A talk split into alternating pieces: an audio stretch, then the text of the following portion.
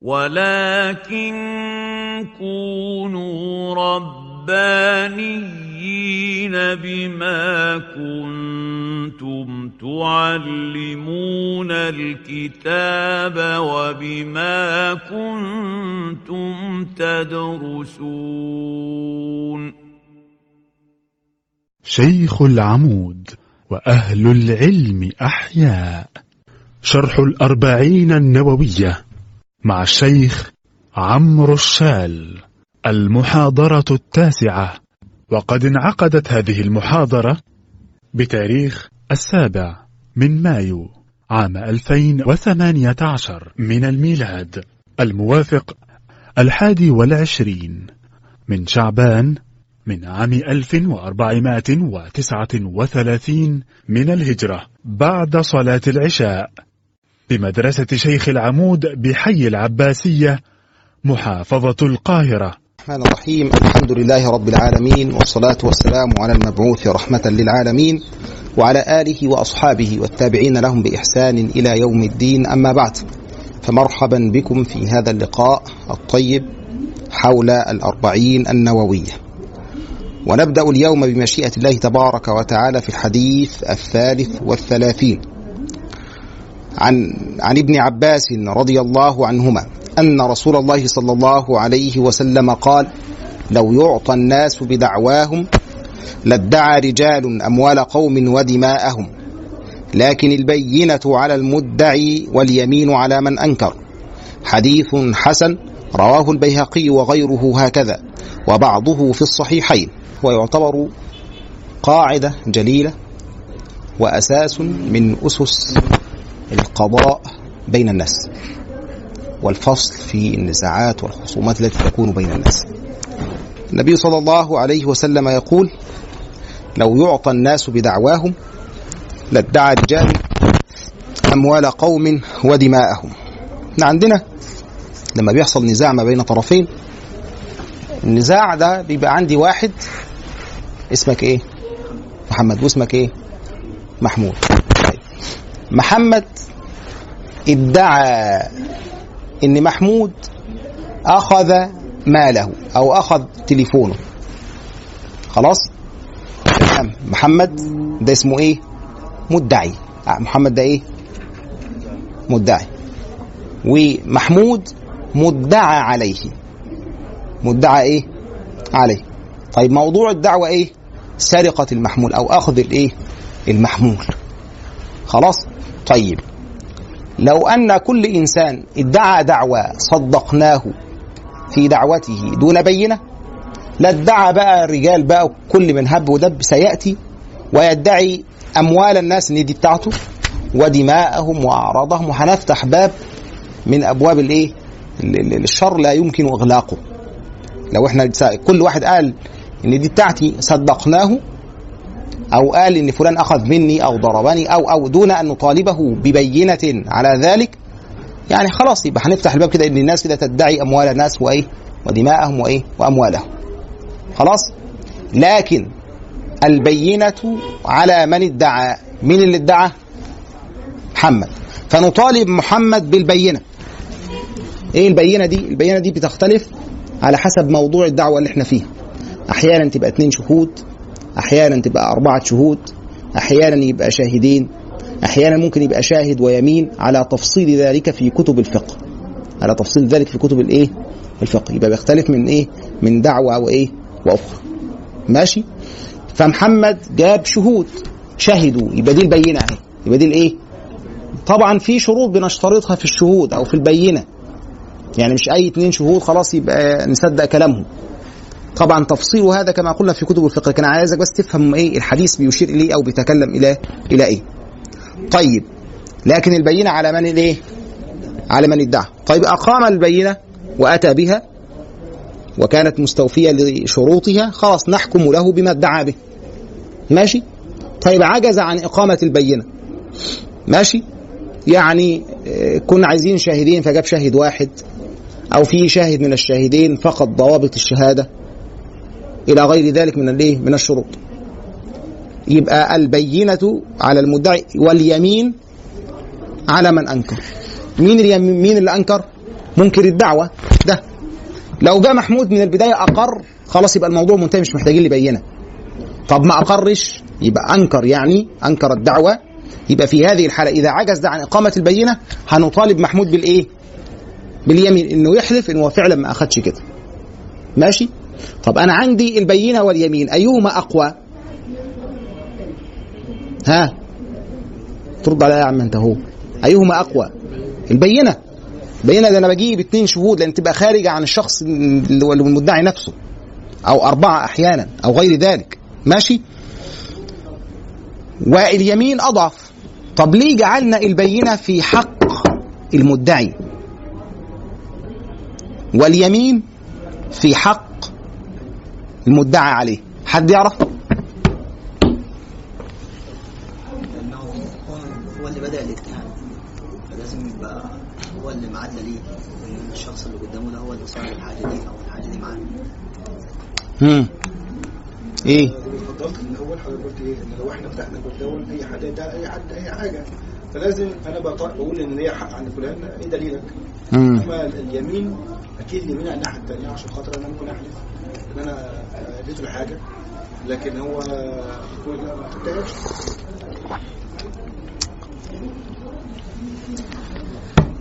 اللهم صل على سيدنا إحنا قلنا البينة على المدعي ليه؟ لأن المدعي يدعي خلاف الظاهر يدعي خلاف الأصل هو الأصل إن محمود أخذ التليفون ولا الأصل إن ما أخذهوش؟ الأصل إن ما أخذهوش. ما تردوا عليا يا أيوه ماشي؟ الأصل ان إيه؟ ان ما اخدتوش الأصل إن أنا أكلت ولا الأصل إن أنا ما اكلت ما أكلتش؟ الأصل إن أنا شربت ولا الأصل إن أنا ما شربتش؟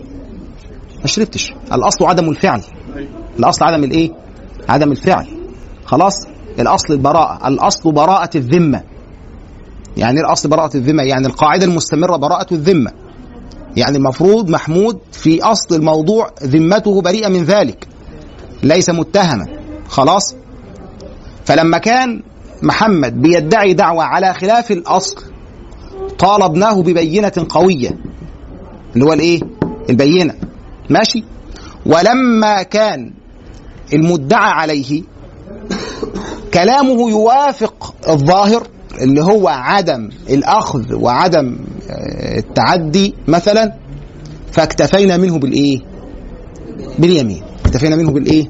باليمين. وده زي ما قلنا كده أساس من أسس الإيه؟ القضاء والفصل بين الإيه؟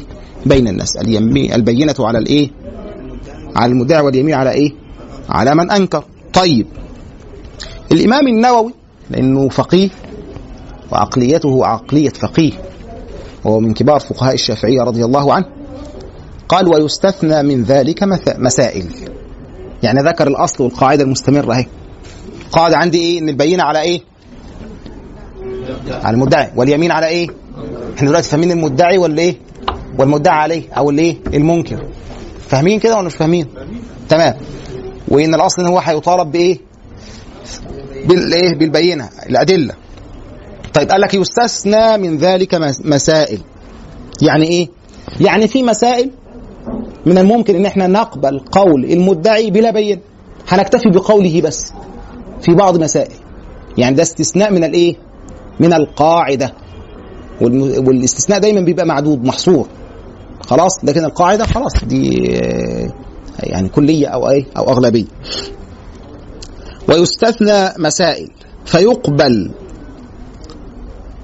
المدعي بلا بينة أو فيقبل قول المدعي بلا بينة فيما لا يعلم إلا من جهته. يعني في الأشياء التي لا يمكن أن تعلم إلا من جهة الشخص نفسه ويصعب إقامة البينة عليها. زي إيه؟ قال كدعوى الأب حاجة إلى الإعفاف. الأب نفقته تكون واجبة على ابنه إذا كان فقيرا وكان الولد موسرا. ماشي؟ من ضمن النفقة ديت الزوجة. لو هو محتاج إلى أن يتزوج فابنه يزوجه. خلاص؟ للإيه؟ للإعفاف. خلاص؟ فلو ادعى الأب أنه يحتاج إلى زوجة للإعفاف ليعف نفسه عن الحرام خلاص هتقبل دعواه ولا يطالب ببينة مش هنقول له هات لنا إيه؟ بينة على ذلك لأن هذا لا يعلم إلا إيه؟ إلا من جهته. فهمت وجه الاستثناء هنا؟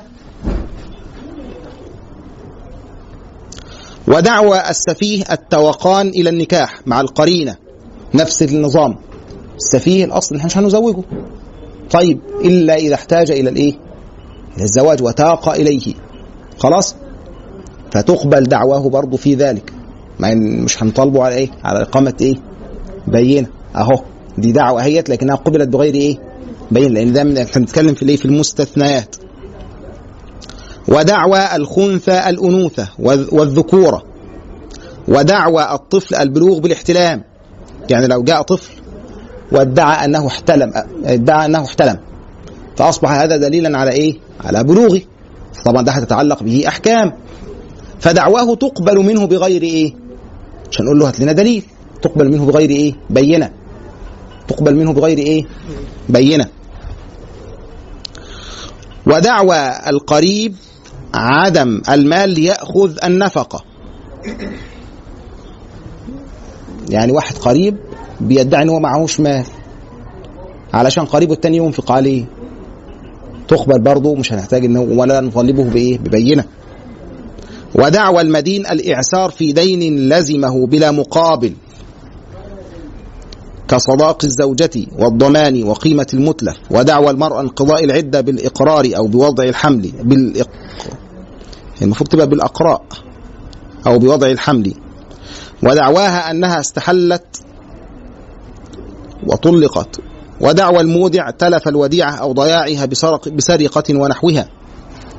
ويستثنى أيضا القسامة فإن الأيمان تكون في جانب المدعي مع اللوث واللعان. إلى غير ذلك ما ذكر من صور إيه؟ مستثنى. يعني هذه الصور التي يتحدث عنها الإمام النووي كلها الدعوة تقبل فيها دون أن نطالب المدعي بإيه؟ ببينة. وده استثناء من القاعدة التي تقول البينة على إيه؟ على المدعي أو على من ادعى واليمين على إيه؟ واليمين على من إيه؟ على من أنكر.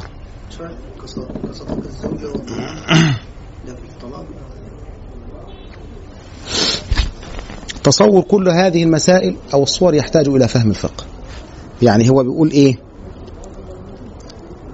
أنت يا أنهي جزئية اللي أنت عايز تتكلم عليها؟ ودعوى المدين الإعصار في دين لزمه في دين. في دين لزمه بلا مقابل. كصداق الزوجة في عندنا ودعوى المدين. الشخص المدين اللي عليه فلوس لحد يعني. أو عليه دين لحد. الاعسار في دين لزمه بلا مقابل. يعني الدين ده لزمه بلا مقابل. يعني ما كانش فيه عوض في جهته لو كان في مقابلة يعني اشترى سلعه فالمال ده الدين ده في مقابلة الإيه؟ السلعة. لكن إحنا بنقول هنا الدعوة في دين لزمه بلا مقابل زي إيه؟ قال لك صداق الزوجة والضمان وقيمة المتلف. يعني هو ما أخدش مقابل لهذا الدين الذي لزمه. خلاص؟ فلو ادعى إن هو معسر مش قادر إن هو يسد ما ألزم به قال لك تقبل برضه دعواه ولا نطالبه بإيه؟ ببينة. ودعوى المرأة انقضاء العدة. يعني لو جاءت المرأة طلقت وطبعا آه، انقضاء العدة تتعلق بأحكام. زي مثلا تبقى نفقتها على مطلقها أو حل آه، آه، تزويجها بعد ذلك. فادعت إن هي انقضت إيه؟ عدتها سواء بالأقراء اللي هو بال- بالاطهار على قول الشافعية إن هو يأتيها ال- ال- الطهر. ثلاث مرات ترى الطهر ثلاث مر- مرات بعد الطلاق. أو مثلا بوضع الحمل. فدعواها أن العدة انقضت بواحدة من هذين. تقبل ولا ولا تطالب بإيه؟ ببينة. ولا تطالب بإيه؟ وده كله خلاف الإيه؟ القاعدة. خلاف الإيه؟ القاعدة. ماشي؟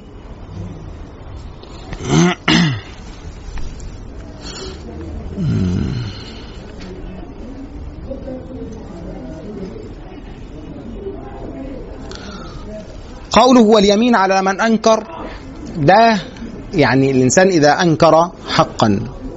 وكان الفصل في ذلك هو اليمين هذه اليمين بتسمى اليمين الإيه؟ الحاسمة. اليمين الإيه؟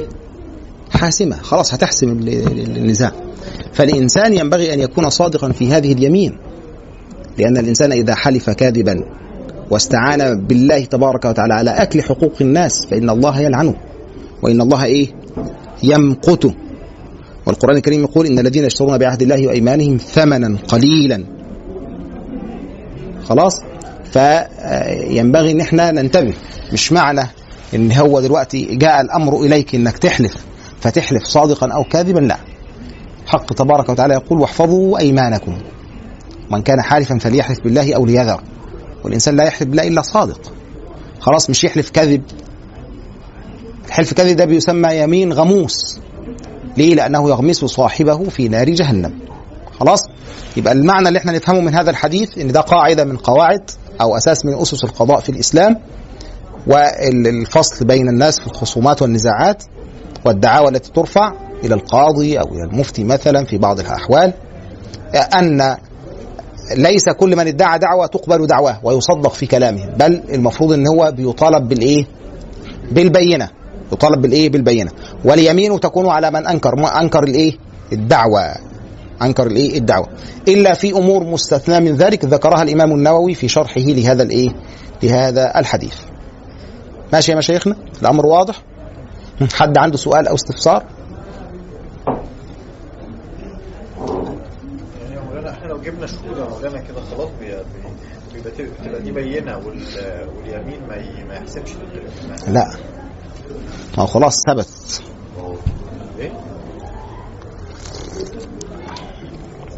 انت كلامك كلام عام. ها قول كده واقعة بعينها عشان نقدر نتكلم. لا يعني أنا ادعيت شيء محمد. جبت شهود.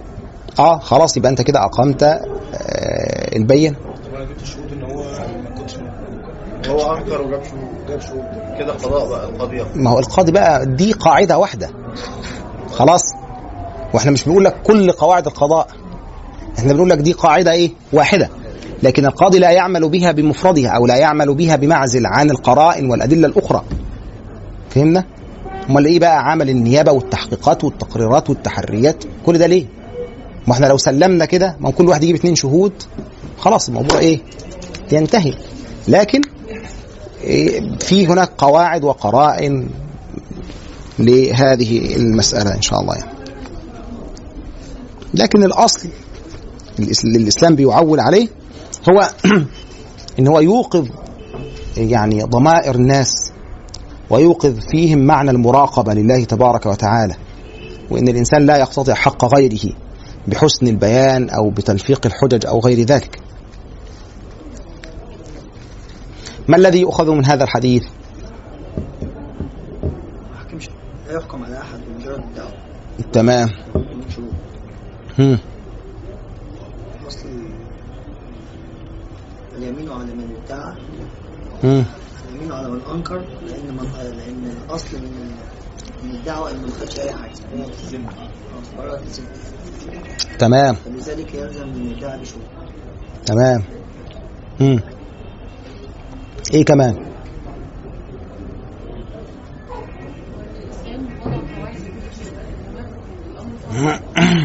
تمام. أن الإسلام وضع اسسا لكل شيء. يعني هو تشريعاته تغطي كل جوانب الحياة. يعني جانب القضاء وجانب التشريع في الفقه الإسلامي ده جانب ثري جدا. جانب إيه؟ ثري جدا. وما جاء به الإسلام يسبق ما أفرزته العقول البشرية اللي هو المعروف بالقوانين والنظم الوضعية. وهناك دراسات عقدت للمقارنة بين هذين بين التشريع الإسلامي والنظام القضائي في الإسلام وغيره من الأنظمة الأخرى وأثبتت تفوق وسبق الإسلام بمراحل بعيدة بين ما أفرزته يعني أفضل العقول البشرية التي جاءت على ظهر الإيه؟ الأرض. م. إيه كمان ما يبقاش في ظن في العموم في الاحكام الشرعيه إيه؟ ما يبقاش في ظن في الأحكام الشرعية لابد من ادله يعني لو كان المدعي آه، على صواب بس ما معهوش أدلة شرعية ما معهوش الأدلة الشرعية المطلوبة فمش هتقبل ده مش هتقبل دعوه هو مش هنقول ال- في كثير من الأمور يعمل بغلبة الظن. يعمل بغلبة الإيه؟ الظن. لأن اليقين اللي هو إدراك الشيء على ما هو عليه بنسبة 100% نادر. اليقين إيه؟ نادر. ولذلك كده آه، قالوا بوجوب آه، العمل بالمظنون في الفروع في الفقه يعني. وجوب العمل بالايه بالمظنون اللي هو بغالب الظن. حد عنده إضافة؟ نقرأ الحديث مرة أخرى مع بعض كده.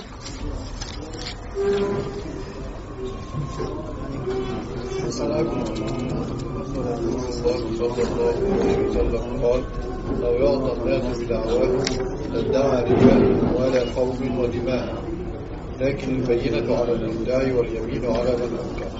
حديث حسن رواه البخاري وغيره تمام. الله يفتح عليك. الحديث الرابع والثلاثون.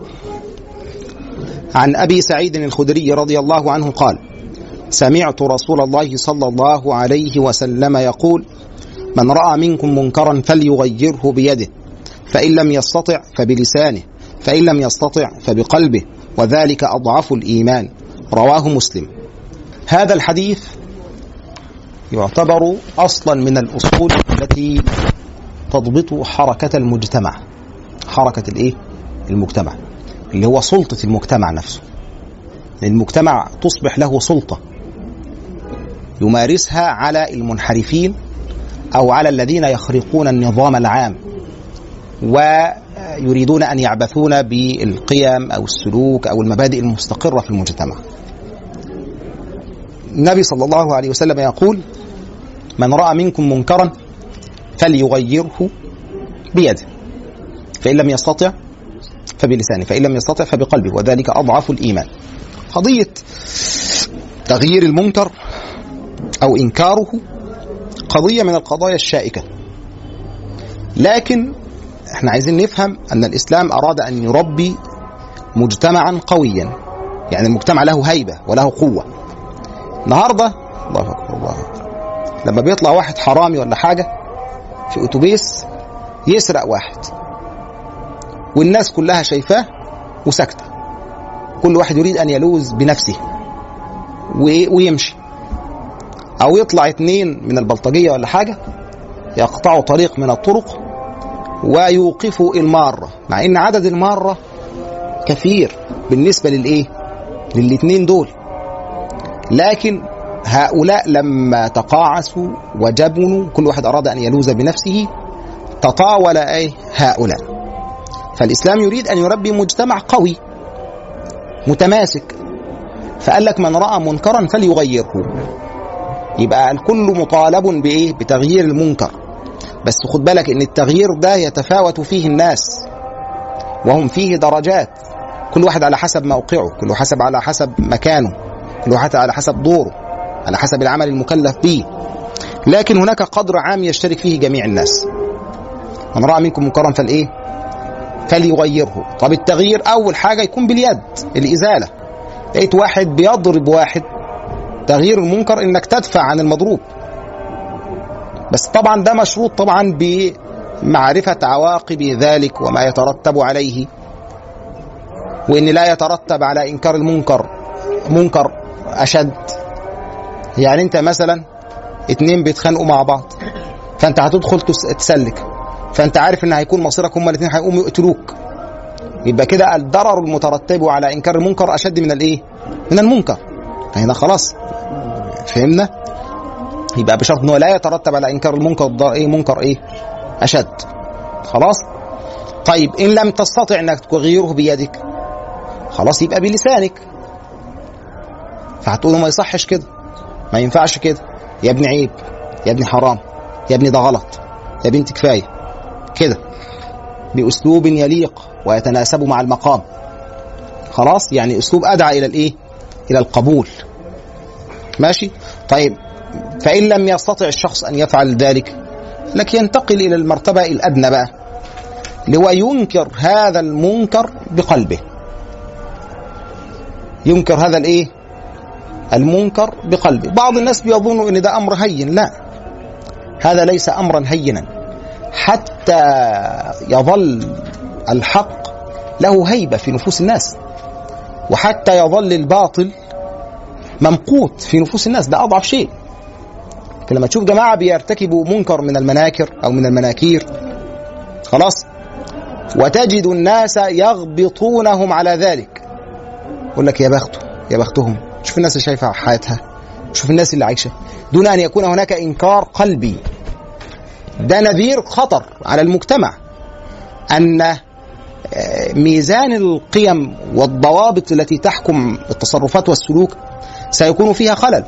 إن الأصل بعد كده هيكون هو المنكر وإن اللي مش هيعمل المنكر ده الناس ستنكر عليه ستنكر عليه عدم إتيانه الإيه؟ المنكر. خلاص؟ فالنبي صلى الله عليه وسلم يقول إن أضعف شيء إن الإنسان ينكر هذا بقلبه لا يرضاه لا يقبله يرفضه تعظيما لحق الله تبارك وتعالى. وذلك أضعف الإيه؟ الإيمان. ليه أضعف الإيمان؟ لأن الإيمان ثمرته العمل. ثمرته الإيه؟ العمل. والعمل باليد أقوى من العمل باللسان. والعمل باللسان أقوى من العمل بالإيه؟ بالقلب. فلذلك كان مجرد الإنكار بالإيه؟ بالقلب ده إيه؟ أضعف الإيمان. ماشي يا مشايخنا؟ وكان سيدنا لقمان يوصي ابنه إن هو إيه؟ يا بني أقم الصلاة وأمر بالمعروف وانهى عن المنكر. واصبر على ما أصابك. إن ذلك مش حافظين سورة لقمان الأخرى؟ حافظينها؟ بس مكسرين تقولوا صح؟ لا أنا مش عايزكم تستمعوا إلي والله. يعني أنا مش المنشاوي ورا الحصل عشان تستمعوا خلاص؟ أعينوني بقوة. فوصية لقمان لابنه إن هو يوصيه بالايه؟ بالأمر بالمعروف والنهي عن المنكر. طبعا سيترتب على ذلك متاعب ومصاعب. إن الإنسان بقى يتصدر ويتعرض للأذى بسبب إنكاره للمنكر هذه مرحلة لم يجيبها الله تبارك وتعالى على الناس. لكن الإنسان إذا كان في نفسه المقدرة على ذلك فليفعل. إذا كان يجد على نفسه إيه؟ قدرة على ذلك. طب لم يجد القدرة خلاص. يبقى إنكاره بقلبه ده يرفع عنه الحرج والإيه والمسؤولية الإيه الشرعية.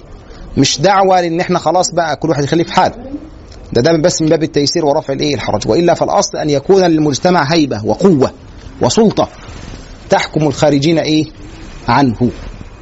ماشي يا مشايخنا؟ ما الذي يستفاد من هذا الحديث؟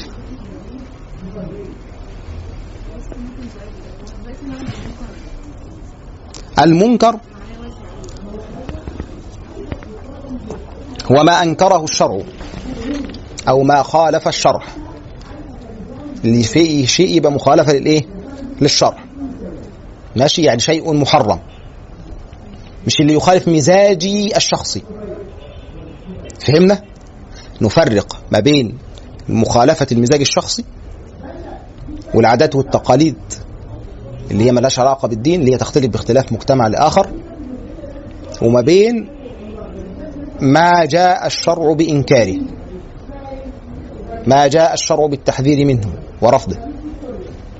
فمثلا لو أنا لا آكل مثلا نوع معين من الطعام لأني لم أعهده فلما ألاقي واحد يأكل هذا الطعام أنكره عليه. أقول ده أنا بأمر بالمعروف ونهى عن المنكر. لا إحنا كده بنلعب. ده ليس امرا بالمعروف ولا نهي عن المنكر. أو أن الناس اعتادوا فعل شيء من الأمور التي تتعلق بالعادات ولا علاقة لها بأمور الدين. ولم تكن هذه العادة في بيئتي أو في بيئة أخرى. فما يجيش الشخص من بيئه تانية ينكر على هذه البيئة بحجة إن ده مش موجود في بيئته أو إن هم بيعملوا حاجة تانية غير كده. لا. الضابط في ذلك اللي هو الإيه؟ ما أنكره الشرع المنكر هو الذي أنكره الشرع والذي رفضه الإيه؟ الشرع. خلاص؟ وفي حاجة تانية. كمان في عندنا قاعدة بتقول إن لا ينكر المختلف فيه وإنما ينكر المتفق عليه. يعني إيه؟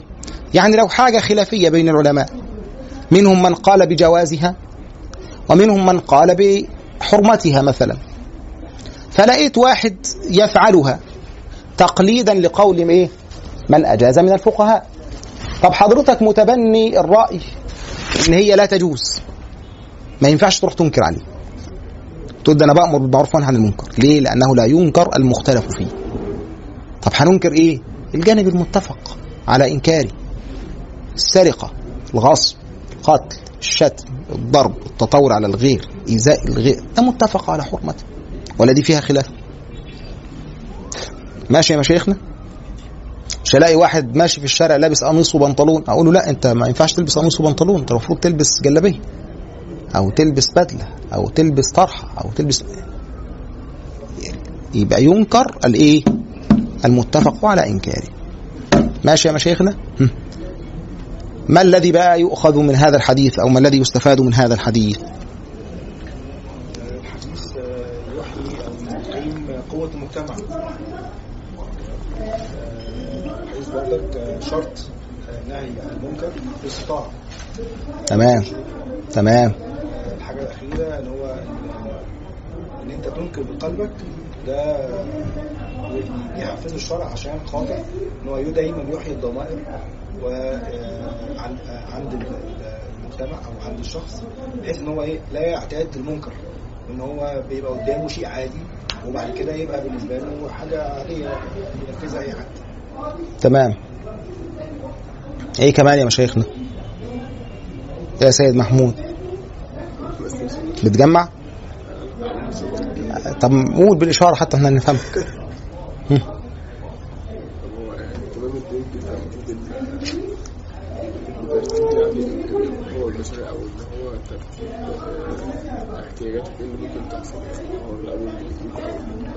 مراعاة ما يسمى بفقه الأولويات. كل حاجة لها ترتيب ولها أولوية. الدنيا مش مبعصرة كده. إيه كمان؟ إيه يا مشايخنا؟ لأن برضك الدين دين آه، في الاساس عمل. عشان كده أعلى ال- ال- ال- الإنكار باليد له درجة أعلى من باقي باقي الدرجات يعني. تمام. الله.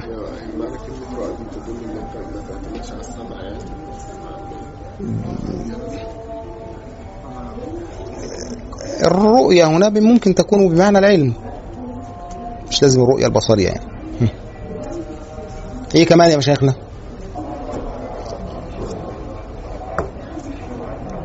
إيه تاني يا مشايخ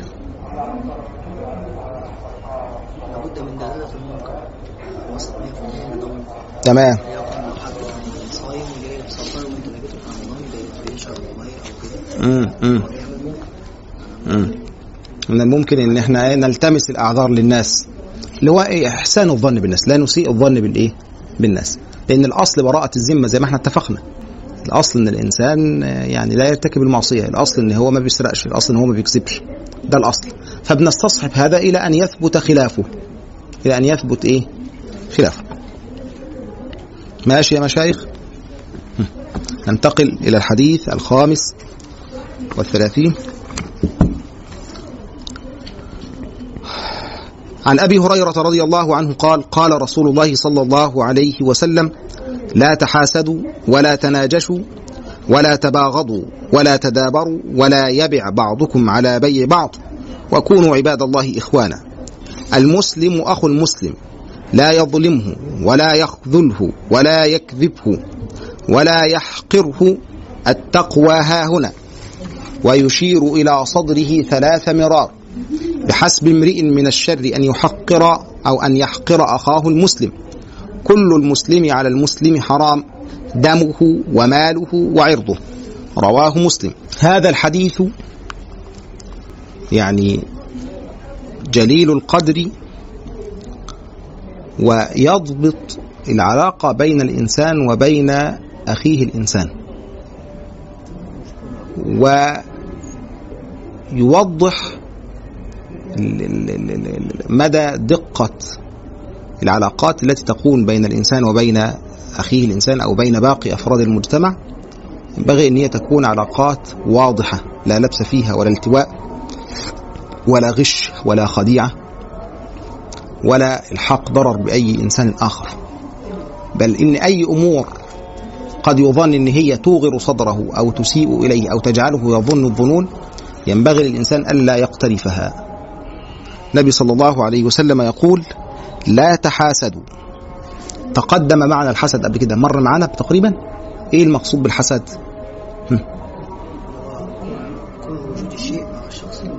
إنك تتمنى زوال النعمة عن الغير. تتمنى زوال النعمة عن إيه؟ عن الغير. تقول ياه ده الواد ده ربنا كرمه بحتة وظيفة ده خسارة فيه. يدي الحلق للي بلا ودان ياه ده البنت دي مش عارف ربنا كرمها مش عارف بإيه.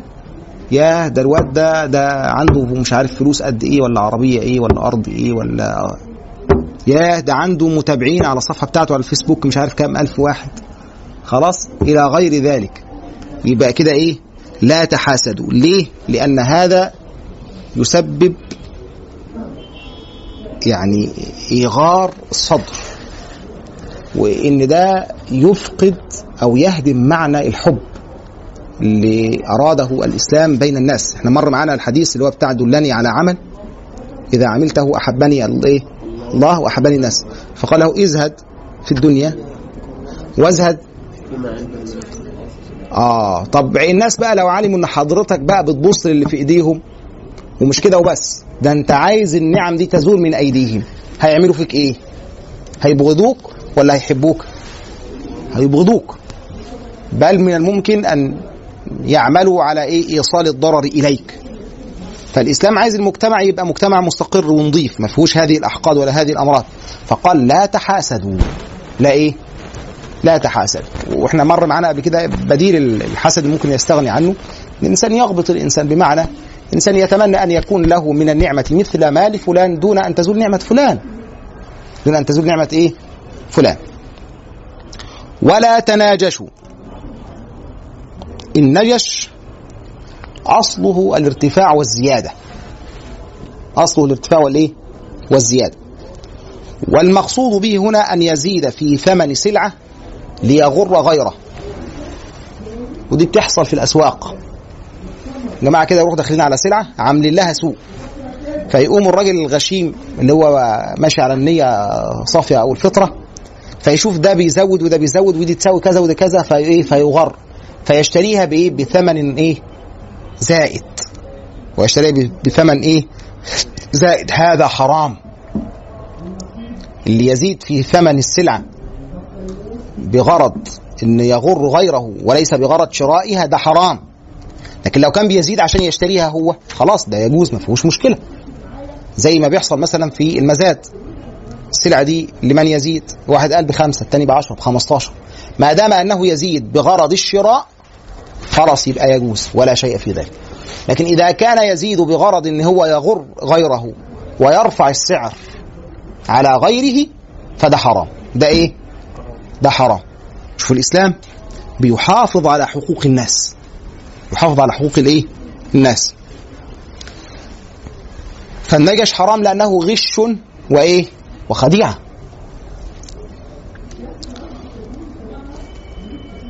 ولا تباغضوا ولا تدابروا. التباغض والتدابر شوف دي شيء في كده الصيغة دي بيسموها صيغة المفاعلة. صيغة المفاعلة دي تبقى من الإيه؟ من الجانبين زي المقاتلة تبقى ما بين طرفين مضاربة ما بين طرفين. خلاص؟ تباغضوا تدابروا. يعني التباغض يبقى متبادل التدابر يبقى متبادل. لا ده الأمر موجه إلى الجميع لا تب لا تبغض أخاك ولا تب ولا هو إيه؟ يبغضك. يبقى النهي موجه للإيه؟ للاثنين فكل ما من شأنه أن يؤدي إلى التباغض والتدابر التدابر إن الإنسان يعطي دبره لأخيه. وده كناية عن الانصراف عنه ان هو يتولى عنه. ده إيه؟ التدابر. خلاص؟ فكل ما من شأنه أن يؤدي إلى التباغض. وما من شأنه أن يؤدي إلى التدابر وقطع العلاقات وقطع الصلات بين الناس فالشرع يرفضه. الشرع إيه؟ يرفضه. فأنت أي سلوك أو أي تصرف يصدر منك تشوف كده. هل ده سيترتب عليه تباغض أو تدابر بينك وبين الناس ولا لا؟ كان هيترتب عليه حاجة من كده؟ يبقى اعلم أن هذا الفعل مرفوض. إلا إذا كان غضبهم أو تدابرهم هذا ليس مبررا. كأن يغضبوا منك مثلا لحفاظك على واجب أو لعدم فعلك لمعصية. فهنا لا طاعة لمخلوق في معصية الإيه؟ الخالق.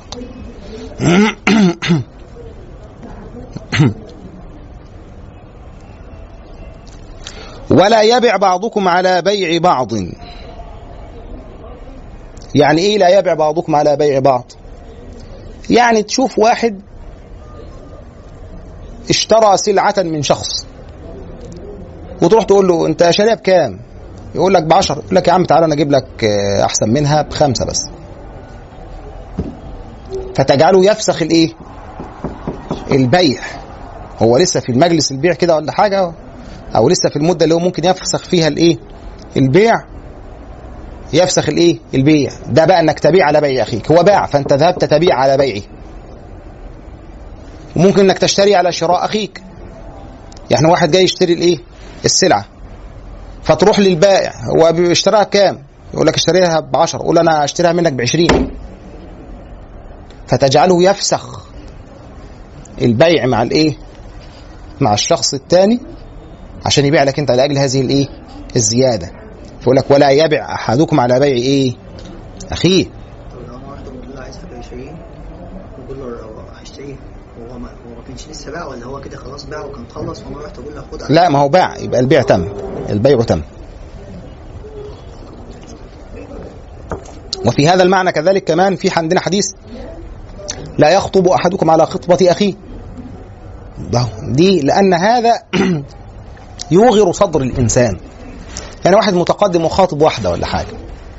فالتاني يروح كده يرسل كده يعني إلى أهلها ويخطبها. يقول لها ده إن شاء الله هو عامل لك مهر بكام؟ ب 10000 أنا هجيب لك ب 100 أو هجيب لك شقة في الدويقة أنا هجيب لك شقة في جاردن سيتي. كده يعني. ليه؟ لأن هذا يترتب عليه تباغض وتدابر بين المسلمين. فكل تصرف يؤدي إلى هذا فهو ممنوع شرعا. ولا يبع أحدكم على إيه؟ على بيع أخيه. بعض الناس ممكن يظن إن تقييد النهي ببيع أخيه يقتضي أنه لا يحرم على بيع الكافر. وده وجه رآه بعض الناس. لكن الصحيح أنه لا فرق بين المسلم وغير المسلم في المعاملات لأن ده كله ده من باب الإيه؟ الوفاء بالعهد والإيه؟ والذمة. لأن في ناس. لما يكون بيتعامل مع غير مسلم يظن إن هو يجوز له أن يفعل معه ما لا يجوز مع المسلم. لا. ديننا وإسلامنا يرفض هذا. يرفض إن إحنا نعامل الناس بوجهين. آه أنت من الممكن أن تزيد في الإحسان إلى المسلم لكن بالنسبة لقواعد الحق والعدل واحدة. وما لا يجوز برضه لا يجوز في شأنه.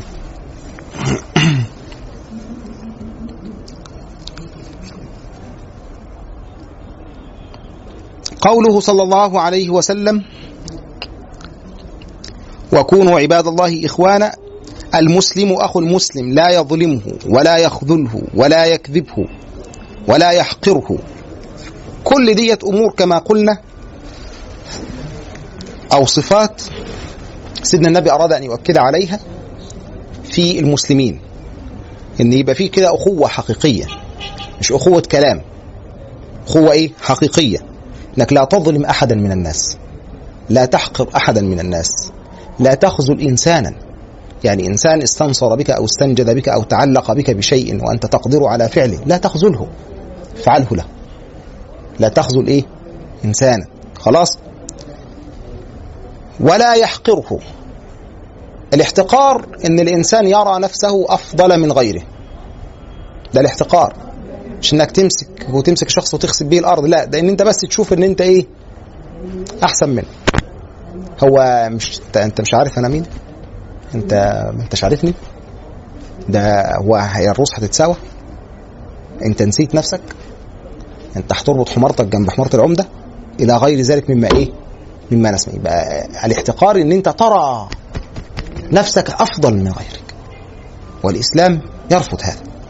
وإنما يطلب أتباعه بالتواضع ولين الجانب وخفض الجناح للناس. خلاص؟ يبقى الإنسان لا يرى نفسه أفضل من إيه؟ من غيره. بل يحرص دائما على إن هو يعظم الناس ويقدر الناس ويجل الناس. ولا يحتقر أحد ولا يستقل بشأن إيه بشأن إنسان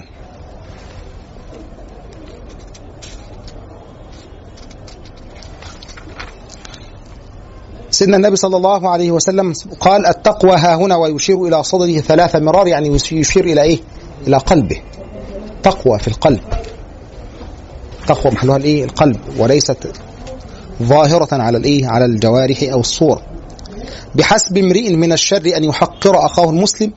بحسب امرئ من الشر يعني يكفيه من الشر يكفيه من الإثم إن هو يحقر أخاه الإيه؟ المسلم.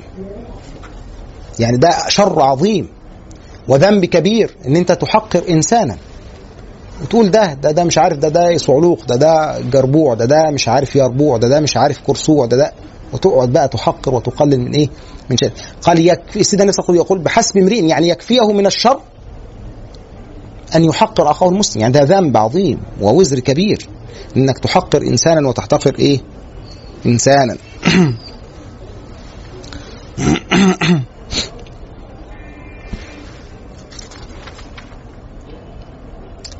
كل المسلم على المسلم حرام دمه وماله وعرضه يعني ده بيشير أو يؤكد إلى المعنى اللي سيدنا النبي صلى الله عليه وسلم أشار إليه في حجة الوداع. ولما قال إيه؟ أيها الناس إن أموالكم ودماءكم وأعراضكم حرام عليكم كحرمة يومكم هذا في شهركم هذا في بلدكم إيه؟ هذا. يعني إيه؟ إن الدماء والأموال والأعراض حرام. يعني لا يجوز للإنسان أن يخوض في عرض إنسان أو في دمه أو في إيه، ماله بغير حق. ما ينفعش إنك تاخد مال غيرك. أو تخوض في عرضه أو تسيء إليه أو إنك تتسبب في إراقة دمه لأن الأصل أن هذه الدماء معصومة وهذه الأعراض معصومة وهذه الأموال معصومة. فهي حرام يعني يحرم على الإنسان أن يقترفها أو أن يأخذ شيئا منها أو أن يستحل شيئا إيه؟ منها. ده حرام. ولذلك يرى بعض العلماء إن الغيبة والنميمة أو ذكر الإنسان بالسوء ده من الكبائر. جاءت مقرونة مع حرمة المال وحرمة الإيه؟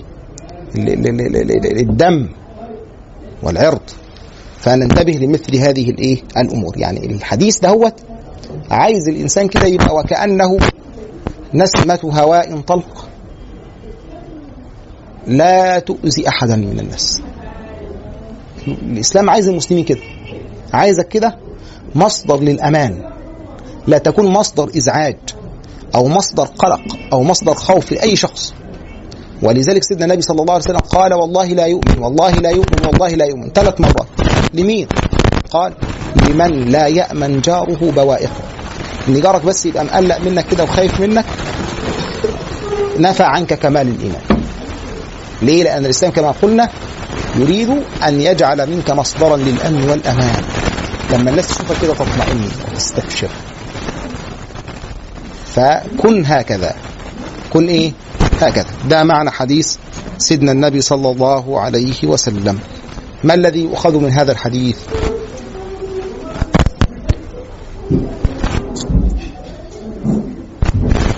مشايخنا.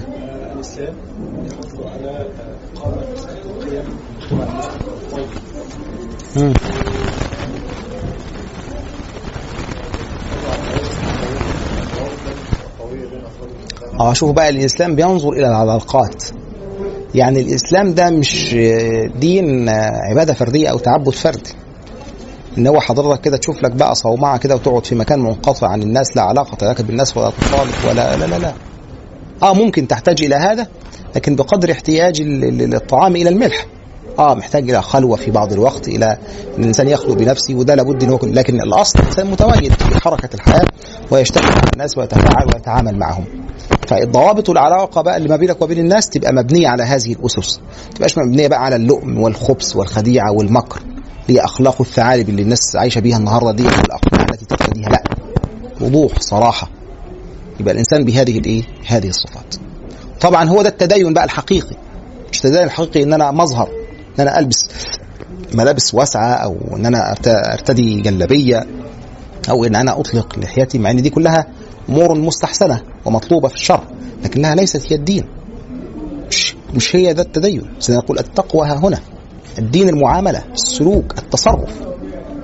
وقد فشلنا في هذا الميدان. المسلمون الآن فشلوا في هذا الميدان. فشلنا أن نقدم صورة حسنة لتعاليم الإسلام. مش قادرين. مش قادرين نرتقي لمستوى هذه التعاليم التي يعني يتحدث عنها رسول الله صلى الله عليه وسلم. إيه كمان من ما الذي يستفاد من الحديث؟ اتفضلي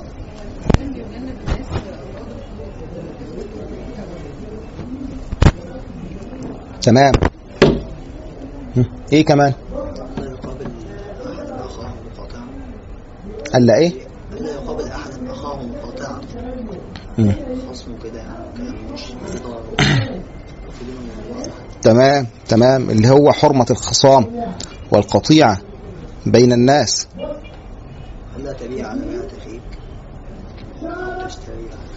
تمام يعني مراعاة خاطر الناس. يعني لما عرفت إن هو خلاص تعلقت نفسه بهذا الشيء خلاص ما تنازعهوش فيه سيبه له هو ده الدين. وده ده, ده بقى التدين الحقيقي.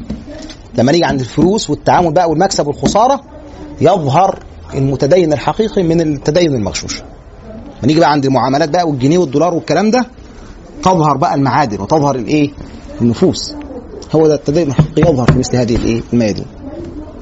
إيه كمان يا مشايخ؟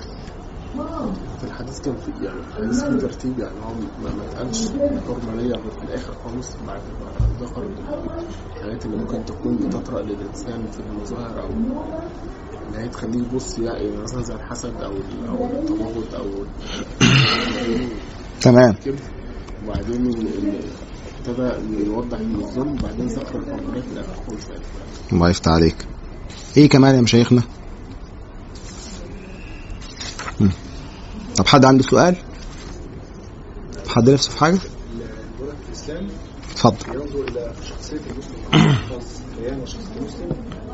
بغض النظر عن مكان أو بغض النظر عن ماله أو أو أو, أو قبيلته آه، وذلك في تأكيده على عدم احتقار المسلم في الحديث. آه يعني هو يعني ده وكأنك يعني بتتكلم عن ذم العصبية وذم التفاخر بالأنساب وده هيأتي معانا في حديث آه، قادم إن شاء الله. خلاص؟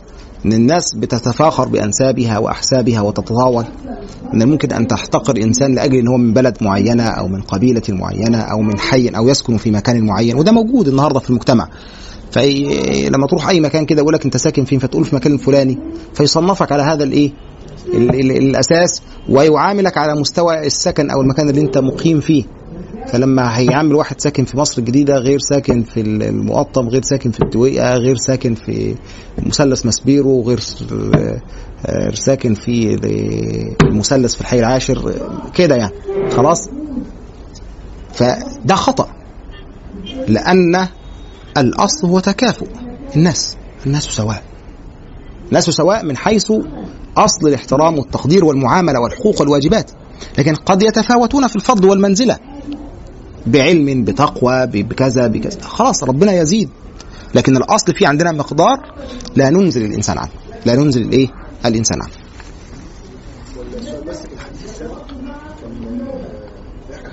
وذلك اللي ما وذلك يعني ذكر وذلك أضعف ليه قلت يعني ذكر في ذلك وليس هذا اضعف طب إيه الفرق ما بين ذلك وهذا؟ البعد هذا إشارة للبعيد وذلك إشارة للقريب مم. مم. ده كوني عن شيء معين أو ده يعني تصميم عن شيء معين وده حاجة بعيدة في الدرجه وذلك للقريب القريب ولا للبعيد؟ بعيد قريب ها. ذلك القريب؟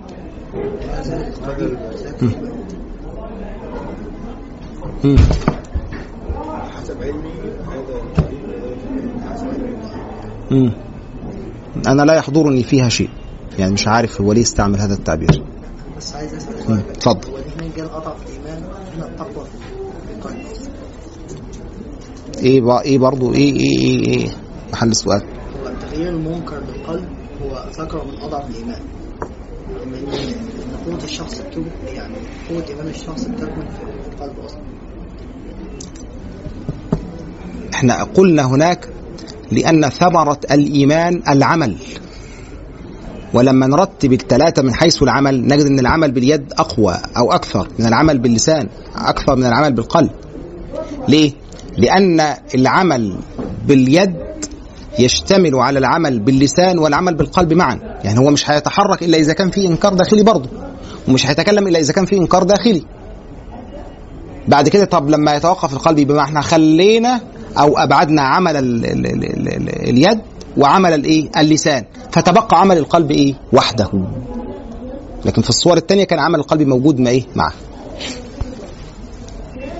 حد عنده سؤال تاني يا مشايخ؟ طيب الحديث السادس والثلاثون عن أبي هريرة رضي الله عنه عن النبي صلى الله عليه وسلم قال من نفس عن مؤمن كربة من كرب الدنيا نفس الله عنه كربة من كرب يوم القيامة. ومن يسر على معسر يسر الله عليه في الدنيا والآخرة. ومن ستر مسلما ستره الله في الدنيا والآخرة. والله في عون العبد ما كان العبد في عون أخيه. ومن سلك طريقا يلتمس فيه علما سهل الله له به طريقا إلى الجنة. وما اجتمع قوم في بيت من بيوت الله يتلون كتاب الله ويتدارسونه بينهم إلا نزلت عليهم السكينة وغشيتهم الرحمة وحفتهم الملائكة وذكرهم الله في من عنده. ومن بطأ به عمله لم يسرع به نسبه. رواه مسلم بهذا اللفظ. نعم. بتاعه فضل العلم والذكر نعم. كان هو أكتر نص الحديث عن التعاون وفك والسعادة لعله اكتفى بما ورد في الأحاديث السابقة عن هذه المواضيع وأشار إلى ما استجد منه. أصل العناوين الموجودة دي هذه من وضع النساخ أو طباع الكتب لكن مش من وضع الإمام النووي. يعني الإمام النووي لم يضع عناوين هذه الأحاديث. ماشي. عن أبي هريرة رضي الله عنه عن النبي صلى الله عليه وسلم قال من نفس عن مؤمن كربة من كرب الدنيا نفس الله عنه كربة من كرب يوم القيامة. هذا المقطع الذي استهل به الحديث سيدنا النبي صلى الله عليه وسلم. يعني يقول لك عندنا كده جملة شرط وجواب شرط. من نفس عن مؤمن كربة انت هتنفس عن إنسان كربة أي كربة من كرب الدنيا عظمت أو إيه أو صغرت. جواب الشرط لك نفس الله عنه كربة من كرب يوم القيامة. الجزاء من جنس الإيه؟ الجزاء من جنس العمل. الجزاء من جنس العمل. من نفس عن مؤمن كربة من كرب الدنيا نفس الله عنه كربة من كرب يوم القيامة. التنفيس الإزالة. خلاص يعني كأن الأمر فيه شيء من الضيق وأنت بتوسعه عليه. فيه. الحمد لله في هم أو غم أو غير ذلك وأنت بترفعه. في ضرر وانت بتزيله. في عسر بتيسره. أي كربة بقى من كرب الدنيا. خلاص؟ إذا نفستها عن إنسان نفس الله عنك قربة من قرب إيه؟ يوم القيامة. ولذلك هذا المقطع من الحديث بيقول لك إن فيه استحباب اقراض الناس. إنك تقرض الناس. واحد صاحبك أو زميلك أو جارك ولا قريبك احتاج مال وأراد أن يقترض منك مبلغا. تقعدش تقول بقى أنا أحط الفلوس في البنك وتجيب لي أرباح 12% وفي شهادات 16 و20 هديك الفلوس مر عليها سنة هاخدها زي ما هي قيمة الفلوس بتقل. ها. ليه؟ لأن أنت إذا كان بقى في كرب حقيقي واحتياج شديد لهذا المال. وانت أقرضت بهذا المعنى يبقى أنت نفذت عنه كربة مع إن فلوسك هترجع لك تاني. خلاص. إنسان في مأزق أو في ضيق أو في حاجة وأنت قضيتها له أو وقفت جنبه أو عملت له حاجة أهو يبقى أنت نفذت عنه إيه؟ كربة. إنسان آه، مكروب أو آه، ملهوف وأنت اغثته بأي شيء حتى ولو كان يسير يبقى أنت ده نفذت عنه إيه؟ كربة أرشدته.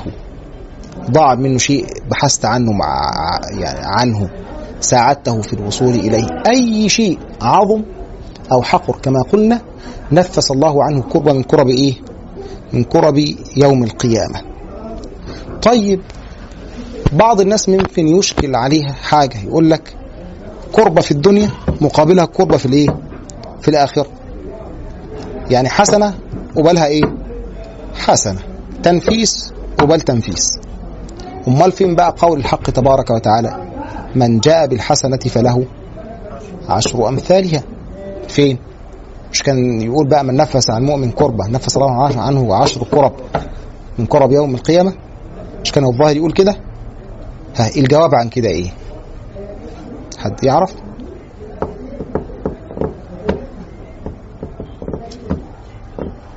الجواب يا أحباب مش يعني هي مش محدده يعني هو ربنا بيديك على حسب على حسب القرب أو الدين اللي انت فكيته عن عن الشخص ده. آه، ربنا يعني هيجازيك بما- بحاجه أكمل فيك في يوم في يوم القيامه يعني. مش مش بنفس الحساب أو بنفس العدد. تبقى 100 ممكن 10 ممكن تبقى واحدة. مش مش معيار يعني. إيه كمان؟ قربات يوم القيامة عظيمة الله يفتح عليك. تمام. إن كربة واحدة يوم القيامة يعني من الممكن أن تفتديها بالدنيا وما فيها. كربة واحدة بس. أن كربة واحدة يوم القيامة تشتمل على أهوال ومخاوف ومفازع. فالكربة واحدة يعني تشتمل على أمور كثيرة جدا. يعني قد لا يساويها مئات الكرب في الإيه؟ في الدنيا. خلاص؟ والحديث في معنى إشاري لطيف يعني أشار إليه الإمام النووي. قال في سر كده أو في بشارة دقيقة؟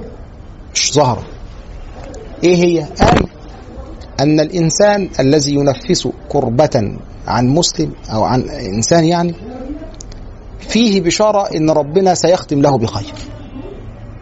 طب أنت جبتها منين يا إمام؟ قال لأن تنفيس كربة يوم القيامة يعني أن هذا الإنسان سيرحم. أن هذا الإنسان إيه؟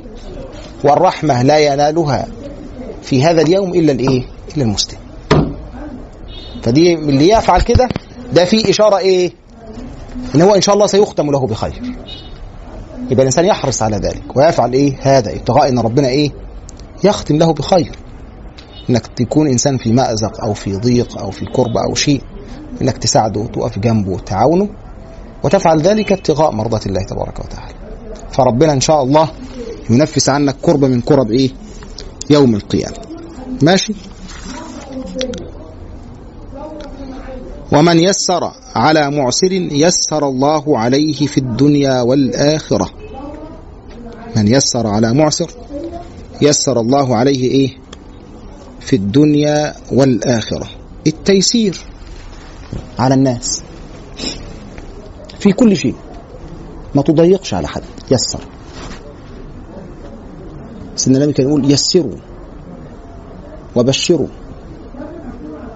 شوفوا سيدنا النبي صلى الله عليه وسلم حتى قال يقول إن هذا الدين يسر تيسير على الناس. ولذلك الشريعة جاءت بالتيسير ورفع الحرج عن الناس.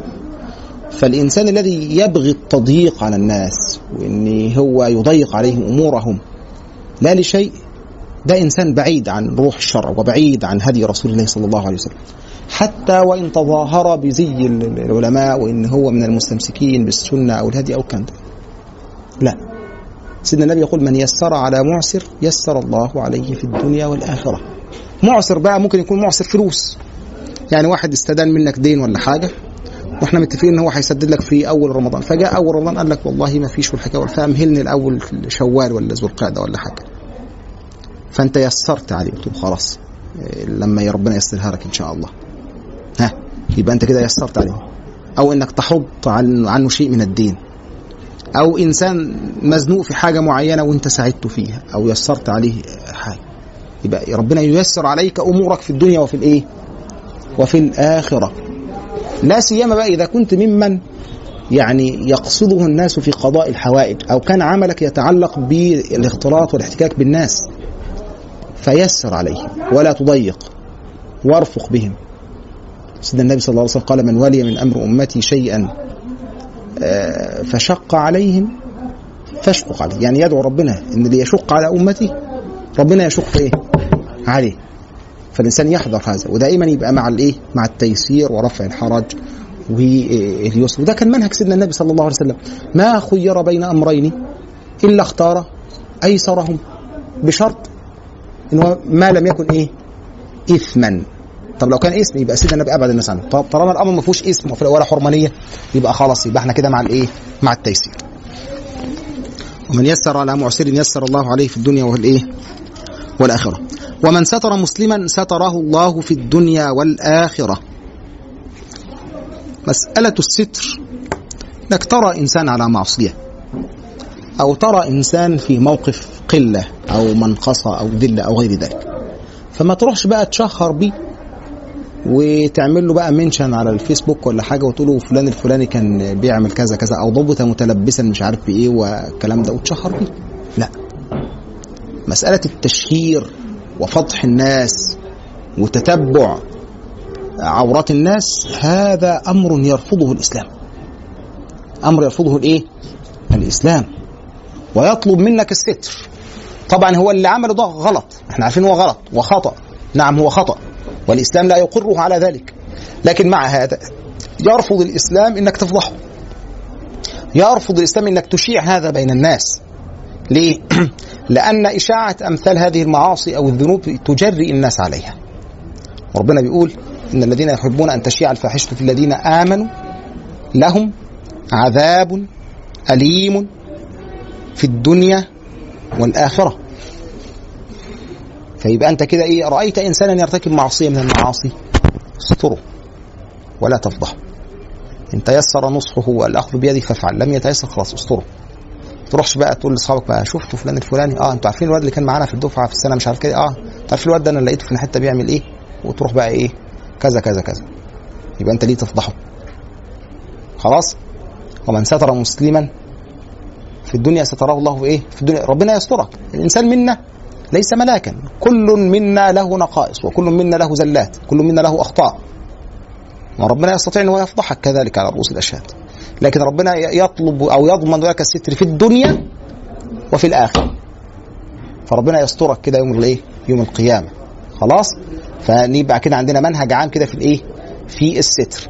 طيب ممكن بعض الناس يعني يقع لديها شيء من اللبس في الستر والشهادة. أنت شفت واحد بيعمل حاجة معينة وطلبت للشهادة. إذا طلبت للشهادة والأمر وصل إلى القضاء يبقى عليك أن تشهد بما تعلم. تشهد بما إيه؟ بما تعلم. لأن طالما الأمر هيبقى فيه حقوق والكلام ده خلاص. طيب لم يصل الأمر إلى القضاء يبقى الأولى الستر. الأولى الإيه؟ الستر. ماشي يا مشايخنا. يعني إيه؟ يعني مثلا أنا شفت على فلان شيء سيء. كويس. وفلان صديقه. تمام؟ أو يعني بيمشي مع ابن صديقه أحذره من من سلوكه. أو من أمور هو بيعملها. ماشي أنت ممكن تصرفه عنه لكن ما تخبرهوش بحقيقة ما فعل. التحذير فقط. خلاص. ويكون بقدر الحاجة. والله في عون العبد ما كان العبد في عون أخيه. دي كلمة بقى جامعة لكل اللي عدى ده إذا كنت في عون العبد عون الناس وبتقضي حوائجهم وتيسر عليهم ربنا يكون إيه؟ في عونك وفي مساعدتك. ومن كان الله في عونه لا يضام ولا يحتاج إلى أحد من خلقه. سبحانه وتعالى. الله في عون العبد ما كان العبد في عون أخيه. ومن سلك طريقا يلتمس فيه علما سهل الله له به طريقا إلى الجنة. يا الله. يعني يقول لك إن الإنسان يسلك طريق يمشي في أي مكان. سبب مشيه في هذا المكان ورايح ان هو بيلتمس العلم عايز يسأل عن مسألة أو يتعلم شيء أو أي باب من أبواب العلم. ربنا يسهل له بهذا الطريق طريق إلى الجنة. يعني سيره هذا يعد سيرا إلى الجنة. وربنا ييسر له سلوك ودخول الإيه؟ الجنة بسيره في طلب العلم. ليه يا جماعة؟ ليه الإسلام غالى وبالغ في الحض على العلم والتعلم؟ ولما نقول كلمة العلم العلم بكل فروعه مش العلم الشرعي بس ولا العلم اللغوي بس لا كل العلوم. لأن الإسلام كما قلنا جاء ليبني حضارة والحضارة لا تبنى إلا بعلم وبعقول نيرة. أما أن يعيش الناس في عصور التقليد والتبعية لغيرهم في أي مجال من المجالات أو تخصص من التخصصات الإسلام يرفض هذا. يرفض إيه؟ هذا. فالإسلام يجعل طلب الإنسان للعلم وتعلمه شأنه شأن الصلاة شأنه شأن الصيام شأنه شأن الصدقة بل هو أرفع من النوافل في الصلاة والصيام وغيره يعني صلاة النافلة وطلب العلم الإمام الشافعي كان يقول أن تعلم مسألة من العلم أفضل من صلاة النافلة. إن الإنسان لو هيصوم نافلة وصيام النافلة ده هيشغله عن المذاكرة والتحصيل لا الأولى إن هو يذاكر ويحصل. تحصيل العلم إيه؟ أولى. لأن الناس يحتاجون إلى كثير العلم ولا يحتاجون إلى الكثير من العباده إحنا نحتاج إلى الكثير من الإيه؟ من العلم ونحتاج إلى الكثير من الإيه؟ من العلماء. ومن سلك طريقا يلتمس فيه علما سهل الله له به طريقا إلى الإيه؟ إلى الجنة. وما اجتمع قوم في بيت من بيوت الله يتلون كتاب الله ويتدارسونه بينهم إلا نزلت عليهم السكينة وغشيتهم الرحمة وحفتهم الملائكة وذكرهم الله في من عنده. شوف بقى الفضل ده والثواب ده. إنك لما تجتمع في بيت من بيوت الله الجماعة الشراح بتوع الحديث قال لك مش لازم بيت من بيوت الله. يعني ده ليس شرطا أو قيدا. ده لو اجتمعوا في أي مكان ولو في مدرسة أو في حتى في الشارع حتى. واجتمعوا كده يتلون كتاب الله تبارك وتعالى وتعالى ويتدارسونه فيما بينهم وتعلموا احكامه ينالوا هذا الإيه؟ الثواب. يعني تغشاهم بقى الملائكة وتنزل عليهم الطمأنينة والسكينة والرحمة. وربنا يذكرهم في من عنده. شوف لما تقعد كده عشان في مجلس علم ولا حاجة وربنا يذكر يقول فلان ابن فلان وفلان ابن فلان وفلان ابن فلان. هؤلاء بيتعلموا أو في مجلس علم. شوف تذكر في الملأ الاعلى إيه سبب ذلك؟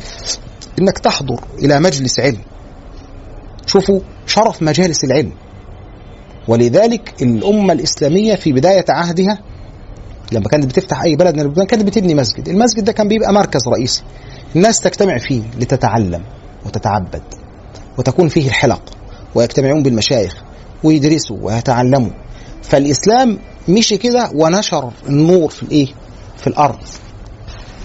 كان في مستشرقة ألمانية اسمها زيجريت هونج لها كتاب اسمه شمس الإسلام تسطع على الغرب.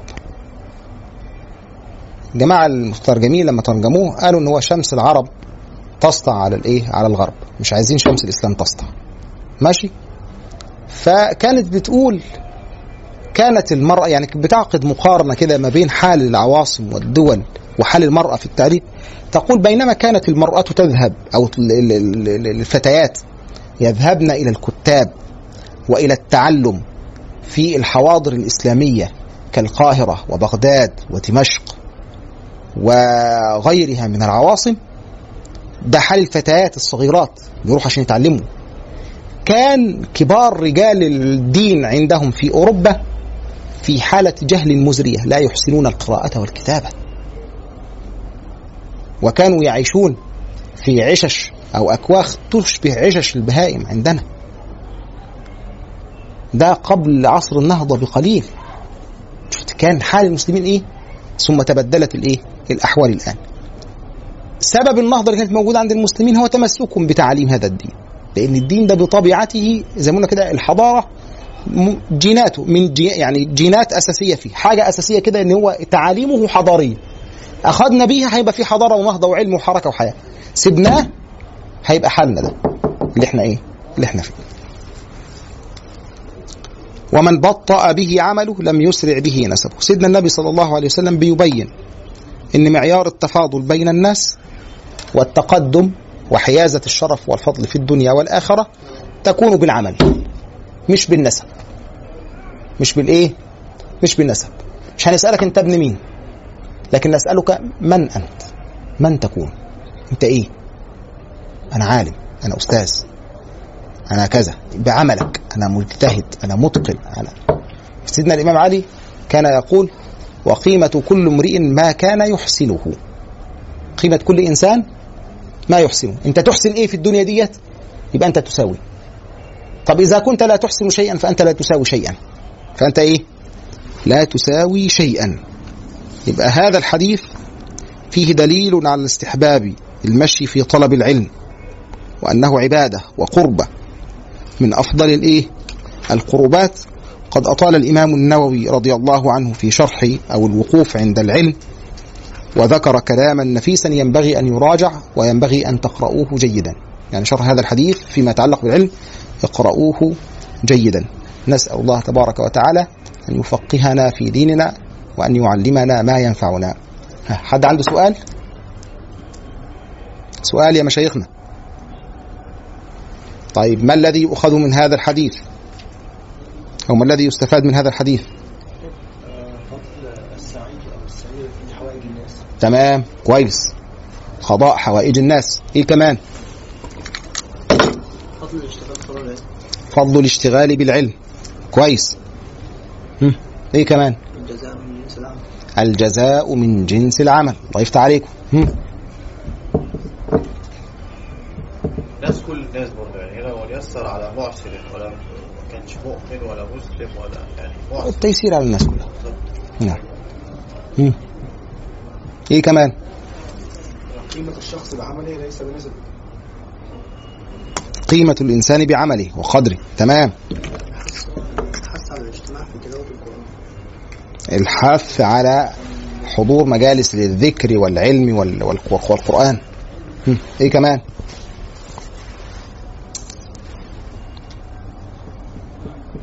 الستر وعدم نشر الفاحشة ستر المسلم وعدم إشاعة الفاحشة. تمام. إيه كمان يا مشايخ؟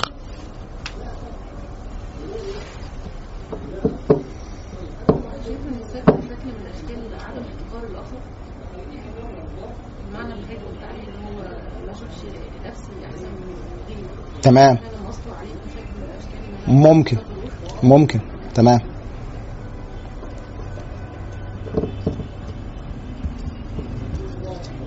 إيه كمان. طيب. الحديث السابع والثلاثون عن ابن عباس رضي الله عنهما عن رسول الله صلى الله عليه وسلم فيما يروي عن ربه تبارك وتعالى قال إن الله تعالى كتب الحسنات والسيئات ثم بين ذلك. فمن هم بحسنة فلم يعملها كتبها الله عنده حسنة كاملة. وإن هم بها فعملها كتبها الله عنده عشر حسنات إلى سبعمائة ضعف إلى أضعاف كثيرة. وإن هم بسيئة فلم يعملها كتبها الله عنده حسنة كاملة. وإن هم بها فعملها كتبها الله سيئة واحدة. رواه البخاري ومسلم في صحيحيهما بهذه الحروف. فانظر يا أخي وفقنا الله وإياك إلى عظم لطف الله تعالى وتأمل هذه الألفاظ وقوله عنده إشارة إلى الاعتناء بها وقوله كاملة للتوكيد وشدة الاعتناء بها وقوله في السيئة التي هم بها ثم تركها كتبها الله عنده حسنة كاملة فأكدها بكاملة وإن عملها كتبها الله سيئة واحدة. فأكد تقليلها بواحدة ولم يؤكدها بكاملة أو بكاملة. فلله الحمد والمنة سبحانه لا نحصي ثناء عليه وبالله التوفيق. تفضل. هذا الحديث يعني من عظيم لطف الله تبارك وتعالى بعباده ورحمته بهم. هذا الحديث. يعني شوف بيبين لك المعيار الذي يتعامل الله سبحانه وتعالى به مع عباده إن هو يعاملهم بالفضل لا يعاملهم بالعدل. ولأن الله تبارك وتعالى لو عاملنا بعدله لهلكنا. وإنما يعاملنا بفضله وكرمه سبحانه وتعالى. عن ابن عباس رضي الله عنهما عن رسول الله صلى الله عليه وسلم فيما يرويه عن ربه تبارك وتعالى قال فيما يرويه عن ربه تبارك وتعالى هذا يعني إن الحديث ده حديث إيه؟ قدسي والنبي صلى الله عليه وسلم يروي هذا الحديث عن رب العزة تبارك وتعالى. قال يبقى معنى هذا الكلام؟ ده من إيه؟ من إن هذا وحي أو من كلام الله تبارك وتعالى. إن الله كتب الحسنات والسيئات. الحسنات والسيئات الحسنات جمع حسنة والحسنة الفعل الذي يستوجب الثواب. خلاص؟ أو يثاب الإنسان عليه. والسيئة اللي هو الفعل الذي يستوجب الإيه؟ العقاب. يستوجب الإيه؟ العقاب طيب ربنا كتب الحسنات والسيئات يعني أوكل ملائكة كراما كاتبين يكتبون ما يفعله الإنسان من أفعال سواء حسنة أو سيئة. الحسنة هيكتبها ملك الحسنات والسيئة يكتبها ملك الإيه؟ السيئات. يعني إن الله كتب الحسنات والسيئات ثم بين ذلك. بين ذلك يعني أوضح ثواب ذلك إما أن يكون بينه للملائكة أو بينه لرسول الله صلى الله عليه وسلم فأخبر لنا هذا الإيه؟ هذا الكلام. فمن هم بحسنة فلم يعملها كتبه الله عنده حسنة كاملة. الهم هي المرحلة التي تكون قبل الفعل. إن الإنسان يبقى كده إيه؟ كده عازم على حاجة وقاصد فعل معين لكن لسه لم يتلبس به. لسه إيه؟ لم يتلبس به.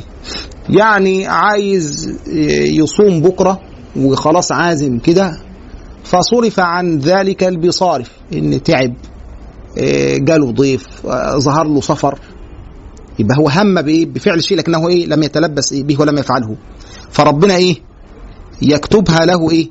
حسنة كاملة. يكتبها حسنة إيه؟ كاملة. شوف فمن هم بحسنة فلم يعملها كتبها الله عنده. شوف العندية هنا. هي عندية مكانة لإظهار الاهتمام والاعتناء من الله سبحانه وتعالى. عنده. حسنة كاملة. حسنة. ما قالش واحدة. الحسنة إيه؟ كاملة. تأكيد عليها. اللي بيؤكد إن هي حسنة. هو هياخدها كاملة مش ناقصة. يعني ممكن لا تاخدها حسنة إيه مع إنه لم يعمل شيئا. لكن قصد الإيه؟ الخير. ولذلك سيدنا النبي صلى الله عليه وسلم كان يقول نية المرء خير من إيه؟ من عمله. يعني الإنسان أحسن الظن وأحسن الخير. وين الخير لعلك إيه؟ تجده. يعني الإنسان إذا نوى الخير يؤجر عليه. ده أنا هتصدق ده أنا هصوم ده أنا هصلي ده أنا هعمل الكلام ده. وتبقى فيه خلاص آه، إقدام وإقبال على ذلك. لو صرفت عن هذا ربنا يأجرك على هذه النية. يعني كنت عايز تروح تزور واحد مريض وخلاص ناوي إنك تروح وقبل ما تروح مات الراجل. خلاص ربنا يأجرك إن شاء الله على ذلك. يعني نعم أنت لما افتكرت الراجل مات بس أهو ربنا إن شاء الله إيه هيأجرك على ذلك. كنت لما عرفت إن الإنسان ده في ضائقة مالية جهزت مبلغ من المال ورحت عشان تساعده بيه. فلما رحت لقيتها ربنا فرج والحمد لله والدنيا تمام ومش محتاج حاجة. هتؤجر على هذا مع إنك ما عملتوش. بس إيه؟ هتؤجر. اللي هو من فمن هم بحسنة فلم يعملها كتبه الله عنده حسنة إيه؟ حسنة إيه؟ كاملة. وإن هم بها فعملها كتبها الله عنده عشر حسنات إلى سبعمائة ضعف إلى أضعاف كثيرة. تفضل. وإن هم بها يعني قصد فعل الحسنة وعملها بقى. ربنا هيكتبها عنده مش حسنة.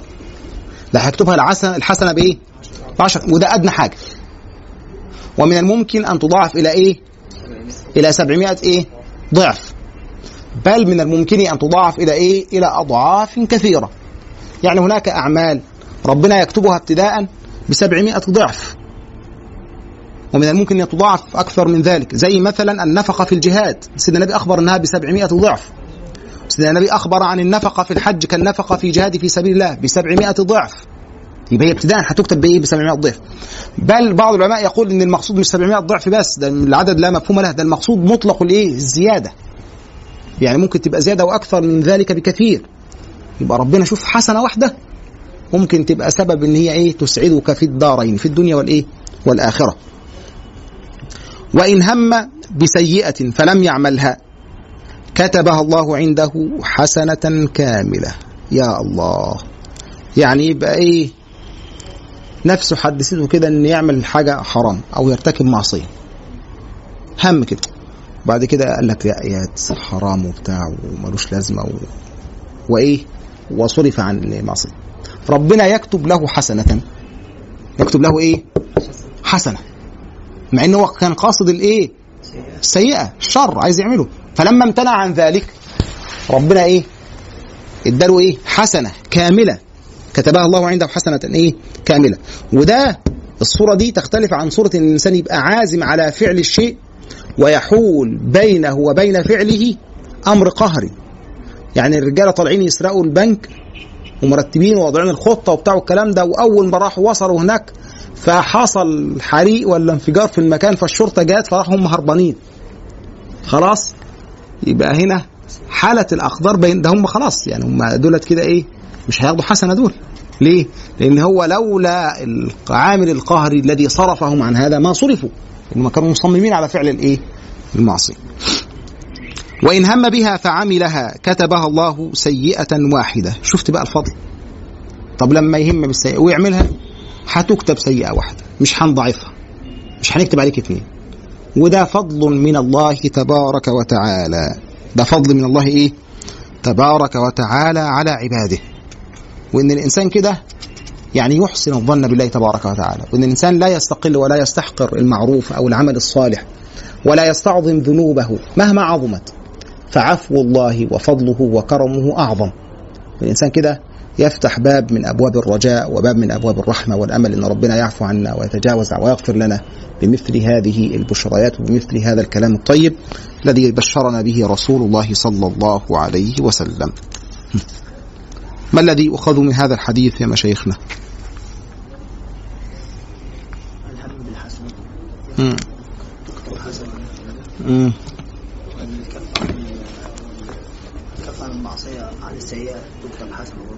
تمام إيه كمان؟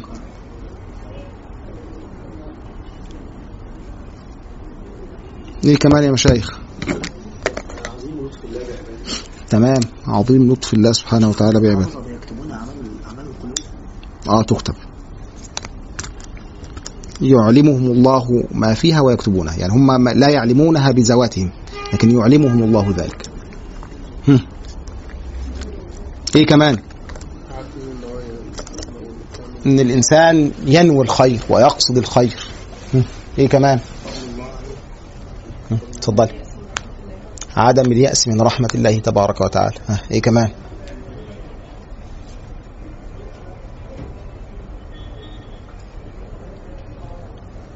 يكثروا الحسنات طلبا رحمة الله تمام. الله يفتح عليك هم. طيب حد عنده سؤال؟ استفسار؟ طيب ربنا يصلح الحال هذا وصل اللهم وسلم وبارك على سيدنا محمد وعلى آله وصحبه وسلم وجزاكم الله خيرا على حسن استماعكم هو الذي بعث في الأميين رسولا منهم يتلو عليهم آياته ويزكيهم ويعلمهم الكتاب والحكمة وإن كانوا من قبل لفي ضلال مبين.